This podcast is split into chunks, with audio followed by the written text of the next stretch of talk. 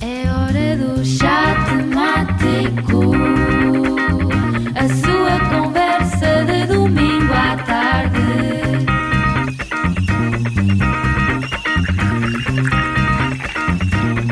Boa tarde e sejam bem-vindos ao Chá Temático, o podcast da Católica Students Consulting. O meu nome é Sofia Gomes e, antes de mais, e em nome da CEC, esperamos que tenham tido um bom Natal, uh, dentro dos possíveis, não é? E que no próximo ano uh, seja um Natal dentro dos normais. Uh, o tema do chá de hoje é relativo a uma tendência crescente que temos vindo a verificar, o vegetarianismo. Para abordar este tema, temos connosco Mariana Fonseca, alumni da Escola Superior de Biotecnologia da Universidade Católica do Porto e licenciada em, Ciência, em Ciências da Nutrição. Desde já, muito obrigada pela tua presença, Mariana. Uh, para além de teres estudado nesta casa, é de referir que a tua equipa ganhou duas vezes consecutivas o concurso de inovação alimentar Innovation Track e que, para além disto, és também formada em nutrição avançada no desporto pela BeWiser.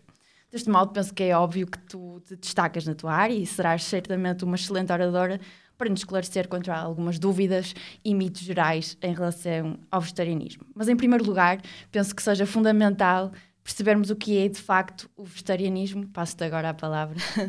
Olá a todos, olá Sofia, obrigada antes de mais pelo convite. Para mim é um prazer enorme estar aqui em representação dos alunos de Ciências da Nutrição do meu ano e espero que seja proveitoso para todos. Vamos começar por falar o que é, é isto da alimentação vegetariana, que tem sido cada vez mais crescente, principalmente em Portugal, e não se trata apenas de uma moda, e é importante referir isso.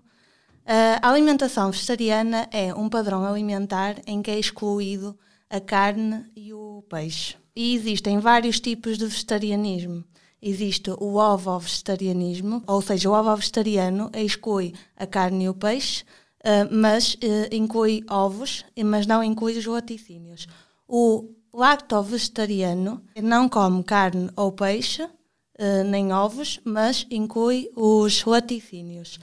E o ovo-lacto-vegetariano inclui os laticínios e, o, e os ovos, mas também não inclui a carne e o peixe que é o que é comum a eles todos. Mais uh, a fundo, temos o vegetarianismo estrito, ou seja, o vegetariano estrito é aquele que não inclui qualquer alimento de origem animal. E vocês perguntam, então, uh, qual é a diferença entre o vegetariano estrito e o vegan? É a mesma coisa? É sim, em termos alimentares é exatamente igual. Nenhum deles inclui alimentos de origem animal. A única diferença é que o vegan tem todo um estilo de vida baseado neste padrão. Ou seja, eh, não veste roupas que tenham qualquer substância animal, não vai a eventos que impliquem a utilização de animais, como o circo ou o zoológico, e basicamente tem um estilo de vida à volta disto. É muito mais aprofundado e leva muito mais tempo para se adquirir um, um padrão destes. Ouço ainda falar, e acho que é importante referir isto aqui, que existe o semi-vegetarianismo ou o flexitarianismo. Há quem se domine como flexitariano ou semi-vegetariano. Uh, estas pessoas que só comem carne ou peixe ocasionalmente. Fazem a maioria das refeições à base vegetal, mas a carne e o peixe é comida ocasionalmente. No entanto, como ainda não existe uma definição oficial, nós não podemos dizer que este padrão faz parte de um padrão vegetariano. Embora às vezes as pessoas achem que sim. Acho que isto era fundamental ficar aqui fundamentado. Certo. Acho que já, já deste a entender que o vegetarianismo é todo o mundo a ser explorado. E, e sendo assim, acho que passaríamos agora para os mitos uhum. que devem ser desvendados. E o primeiro é: uma alimentação vegetariana é sempre mais saudável. É um mito ou verdade? Mito.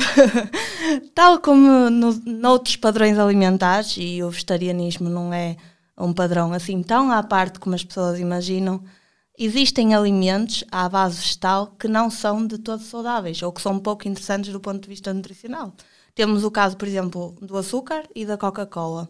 Uh, por exemplo, às vezes vemos hambúrgueres vegan à, vegan no, à venda no supermercado, outros alimentos, refeições pré-feitas, que normalmente têm muita gordura ou sal adicionados e não é por causa disso que vão ser saudáveis, não é por ter o símbolo vegan que vão ser saudáveis. Por exemplo, umas bolachas vegan são capazes de ser mais calóricas ou ter mais gordura do que, por exemplo, umas bolachas com uma versão normal. E isto depende muito, portanto, os alimentos vegan não dispensam a leitura de um rótulo. Isto é muito importante. Uh, passando agora para o segundo, é geralmente pensado que, do ponto de vista nutricional, não é possível substituir a carne nem o peixe. Uh, não é verdade. é possível sim. A carne e o peixe podem ser substituídos por principalmente leguminosas. E o que é que são as leguminosas? É o feijão, o grão de bico, as ervilhas, as favas e também podem ser substituídos por outros alimentos que são feitos, por exemplo, o tofu à base de soja, ou o tempê, ou então o seitan, que são aqueles que muitas vezes ouvimos falar. Uma alimentação vegetariana deve ter sempre no prato as leguminosas, e, portanto, o tofu, o seitan e a soja, às vezes até são opcionais, não quer dizer que estejam lá. Estes alimentos são boas fontes proteicas e têm inúmeras propriedades nutricionais. Aquilo que ouço muitas vezes uh, questionar é sobre o, o tipo de ferro que está presente nos alimentos de origem animal em relação aos alimentos de origem vegetal. E qual é a diferença? Passo a explicar. Existem dois tipos de ferro. Existe o ferro M, que é o ferro que está presente nos alimentos de origem animal, e a sua absorção é entre 10% a 40% pelo nosso organismo. Nos alimentos de origem vegetal, o que está presente maioritariamente é o ferro não M e a sua absorção é menor, é entre 10% a 20%. E, portanto, questiona-se muitas vezes, ah, mas então eu se comer feijão não vou, não vou conseguir absorver o ferro, que lá está. Não é disto que se trata. Trata-se de conjugar os alimentos. E porquê? Porque há formas de nós conseguirmos aumentar a absorção de ferro não M nos alimentos de origem vegetal e uh, algumas delas são uh, introduzir alimentos de vitamina C para ajudar nessa absorção, ou seja, depois da refeição ter sempre uma peça de fruta, por exemplo um kiwi ou uma laranja que tenha vitamina C, ou então excluir, uh, por exemplo, os suplementos de cálcio ou alimentos como os laticínios, que têm algum teor de cálcio, das refeições principalmente ricas em ferro. Portanto, não é muito interessante beber um iogurte ao almoço, por exemplo. Outra coisa que também se pode fazer é excluir o chá, que tem uh, alguns taninos, uh, ou o cacau, ou o chocolate, que podem eventualmente interferir com essa absorção e, portanto, uh, é importante, principalmente para quem quer ter um bom aporte de ferro, ter estes cuidados que é para aumentar essa absorção. Então, nesse sentido, dirias que conseguimos obter a proteína necessária numa dieta vegetariana? É muito incomum, até inaudito, ouvirmos relatos sobre pessoas que não consigam atingir as suas necessidades proteicas. Isto é muito pouco provável. Uh, para uma pessoa comum é relativamente fácil uh, alcançar as doses diárias recomendadas de proteína e com uma alimentação vegetariana isso não é exceção. Por exemplo, uh, 100 gramas de seita cozinhado tem cerca de 22,4 gramas de proteína por 100 gramas de produto. Uh, enquanto que 100 gramas de peito de frango contém, uh, cozido contém 32,1 uh, gramas de proteína. Há aqui alguma diferença, mas isto é uma questão de ajustar as quantidades no prato e conseguimos facilmente alcançar as necessidades. Claro que sim. E então a proteína vegetal eh, pode não ser considerada incompleta em consideração à, à animal? Uh, sim, isso é uma questão que nos leva a falar sobre a qualidade da proteína, que muitas vezes uh, é frequente ouvirmos dizer que ah, as proteínas de origem vegetal não têm tanta qualidade quanto as de origem animal. Mas será mesmo assim? Quando nós falamos da qualidade, nós temos de ter em conta dois aspectos fundamentais da proteína. Um é a qualidade dos aminoácidos e dois é a digestibilidade de proteínas. As proteínas são constituídas por aminoácidos. Vamos imaginar, temos uma parede em que os aminoácidos são os tijolos. E na natureza existem 20 tipos de, de aminoácidos, dos quais 9 são essenciais. E porquê que são essenciais? Porque nós não conseguimos produzi-los. O nosso corpo não é capaz de produzir estes novos aminoácidos. Nós precisamos de buscá-los à alimentação. Todos os, os alimentos de origem vegetal contêm todos os aminoácidos essenciais e não essenciais. Aquilo que existe de facto é os alimentos de origem vegetal, alguns deles têm aminoácidos limitantes. E o que é que é isto, aminoácidos limitantes? São aminoácidos que estão em menor quantidade ou quantidades muito uh, reduzidas e, e, portanto, nós temos que, ao longo do dia, conseguir conjugar as fontes proteicas e ingerir a maior variedade de alimentos possível para conseguirmos ter esse conjunto de aminoácidos para conseguirmos fazer a síntese muscular e todos os processos que necessitem de, dessa proteína. O outro conceito que eu estava a falar é de estabilidade. E questiona-se muitas vezes se nós conseguimos digerir a, proteína vegetal uh, da mesma forma que a proteína animal. Existem algumas limitações, claro, mas isto tudo é ultrapassável uh, pela demolha das leguminosas para eliminar os fitatos que podem uh, interferir com alguma absorção. Ouve-se falar muito disto porque os alimentos de origem vegetal têm aparelho celular e, portanto, é difícil termos essa digestibilidade eficaz no seu máximo mas através da demolha e de, também se pode cozer os alimentos uh, numa panela de pressão, isso é ultrapassável e conseguimos digerir da mesma forma que a proteína de origem animal. Tocaste aí em pontos bastante interessantes e penso que nem toda a gente conhece a importância, da, por exemplo, da demolha e do cuidado que temos que ter com esses alimentos. Uhum. Uh, passando agora para outra preocupação, e penso que é uma das, das maiores dos vegetarianos, que é a probabilidade destes se tornarem anémicos. Consideras que esta seja elevada ou reduzida? Agora vou dar uma resposta à nutricionista. Depende. e porquê? Ora bem, é verdade que há maior probabilidade dos vegetarianos se tornarem anémicos se não forem a um profissional de saúde, se não forem acompanhados por um nutricionista uh, e quiserem fazer a alimentação com base nos seus conhecimentos e que nem sempre são os necessários para conseguirem ter um bom aporte de ferro ou ácido fólico ou vitamina B12, que são micronutrientes que estão implícitos na anemia. E esses conhecimentos nem sempre estão certos, não é? Por isso é que estamos aqui a desmistificar. uh, exatamente, exatamente. É muito importante uh, realmente consultar um nutricionista e aproveito aqui para, para deixar esta, esta deixa, porque pensem, nós comemos uh, quase a toda a hora, todos os dias. Portanto, é uma boa forma de conseguirmos controlar uh, doenças, de conseguirmos saber que estamos a fazer as coisas certas e de, ter, e de termos uma alimentação realmente adequada às nossas necessidades. Portanto, um, um vegetariano tem maior probabilidade de se tornar anémico se não for devidamente acompanhado.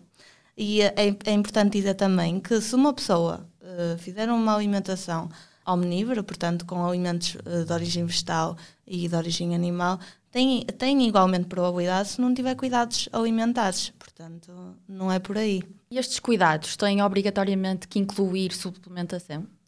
Portanto, questiona-se muitas vezes uh, alguém que quer ficar vegetariano, aí vou ter que suplementar agora porque não consigo buscar os nutrientes necessários a alimentação e nem sabem muito bem que suplementação fazer, é assim uma coisa à baldas, digamos. Mas uh, esta a suplementação, eu tenho muito o pensamento de food first, ou seja, comida em primeiro lugar. E nós conseguimos, através de uma alimentação planeada e equilibrada, irmos buscar uh, os nutrientes necessários, uh, tudo aquilo que precisamos, através só da alimentação. Há casos em que devemos suplementar. Quais são esses casos?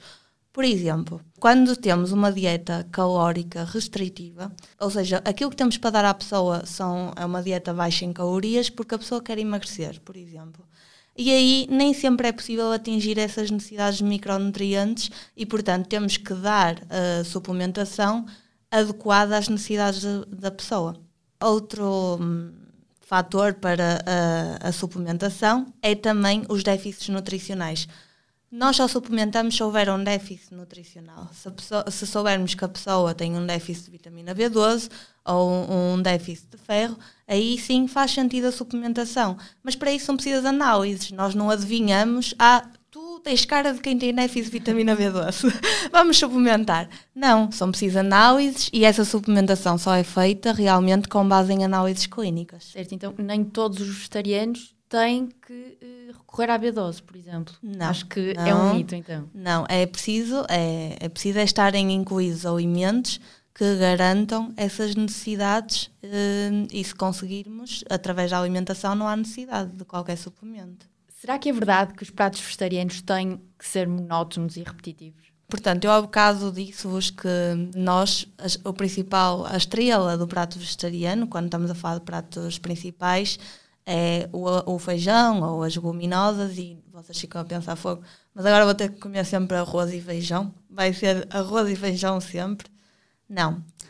É assim, há várias, falando aqui um bocadinho do feijão, há várias formas de comermos feijão. Não tem que estar ali o feijão no prato assim, tristinho, olhar para nós. Não, há várias formas de o comer. Por exemplo, hambúrguer de feijão, fafels com grão de bico. E o que é que são fafels? São bolinhas em que uh, vão ao forno e que fica muito bom. Temos, por exemplo, por exemplo, a bolinhesa de lentilhas, que também é com leguminosas. E há aqui uma série de coisas que se pode inventar. Isto falando do feijão, depois há, há outros pratos. E, e, acho que isto é uma sugestão que eu dou a toda a gente que, que quer começar de alguma forma a, a, consumir mais opções vegetais ou a caminhar neste sentido do vegetarianismo, que é tentar veganizar, entre aspas, aquele, aqueles pratos que nós conhecemos, uh, aqueles pratos que nos são familiares. Por exemplo, o bacalhau à brás. Em vez de ser bacalhau à brás, passa a ser tofu à brás. A feijoada, em vez de levar carne, vamos seitan. Podemos passar de uma omelete para uma gromelete, com grão de bico ou as iscas, em que uh, também podemos substituir o ovo e usar outros substitutos. Normalmente é o grão do bico, mas também pode ser a farinha de linhaça misturada em água e, portanto, há aqui uma série de coisas que se pode fazer. Agora, há muita gente que me diz: ah, eu nunca na vida dava para ser vegetariano porque eu não gosto de legumes. e isto é o prato do dia, é aquilo que mais se ouve, a pessoa não gosta de hortícolas. Gente, há inúmeros hortícolas. Alguns nós nem conhecemos. e, portanto, é preciso saber cortá-los, cozinhá-los de formas diferentes, das formas que vocês mais gostam e juntá-los com outras coisas que vocês gostam. E, e, também abusar nas especiarias, utilizar orégãos, utilizar pimenta, coisas que deem sabor ao prato. Não tenham medo, só tenham medo do sal. é preciso ter cuidado com o sal. Então dirias que o segredo é mesmo dar asas à imaginação, não é? Sem dúvida, e acho que também seguir pessoas no, no Instagram ou então a, a, Associação Portuguesa de Vegetarianismo, que também tem sempre dicas e que pode ajudar nesse sentido. Claro que acho que o ideal é consultar um nutricionista, principalmente para quem uh, tenciona começar e tentar perceber se não há nenhuma contraindicação em relação a isso, se há análises para melhorar e, portanto, acho que é dar asas à imaginação também. Então, para finalizarmos e até para esclarecermos melhor os nossos ouvintes que podem estar a pensar adotar uma dieta vegetariana ou simplesmente reduzir o seu consumo de peixe e de carne, como é que estes devem con constituir a sua refeição vegetariana? Que elementos é que devem estar eh, presentes ao longo do seu dia? Ok, ao longo do dia, eu diria que devem estar presentes cinco grupos principais. Portanto, hortícolas e frutícolas, as leguminosas, os frutos gordos, as sementes e uh, os cereais integrais. Estes devem estar e podem estar em qualquer refeição. Numa refeição principal, aquilo que deve constituir a refeição principal é uma tigela de sopa e o prato deve ser constituído por. Isto são recomendações gerais, atenção, isto depende de pessoa para pessoa. Geralmente é um quarto do prato com leguminosas, um quarto do prato com cereais integrais, ou seja, o arroz, a massa, etc. E metade do prato com hortícolas. Para finalizar, e porque eu não quero que fiquem com fome, uma peça de fruta e, claro, acompanhar a água. E não esquecer, a água é muito importante. Excelentes dicas, acho que ficámos todas com, com fome. Terminamos assim o nosso podcast sobre o vegetarianismo. Muito obrigada mais uma vez, Mariana, por nos ter esclarecido e, quem sabe, incentivado a adotar uma dieta mais consciente. Obrigada também aos nossos ouvintes e já sabem, daqui a 15 dias, domingo às 5, temos outro chat temático. Até lá!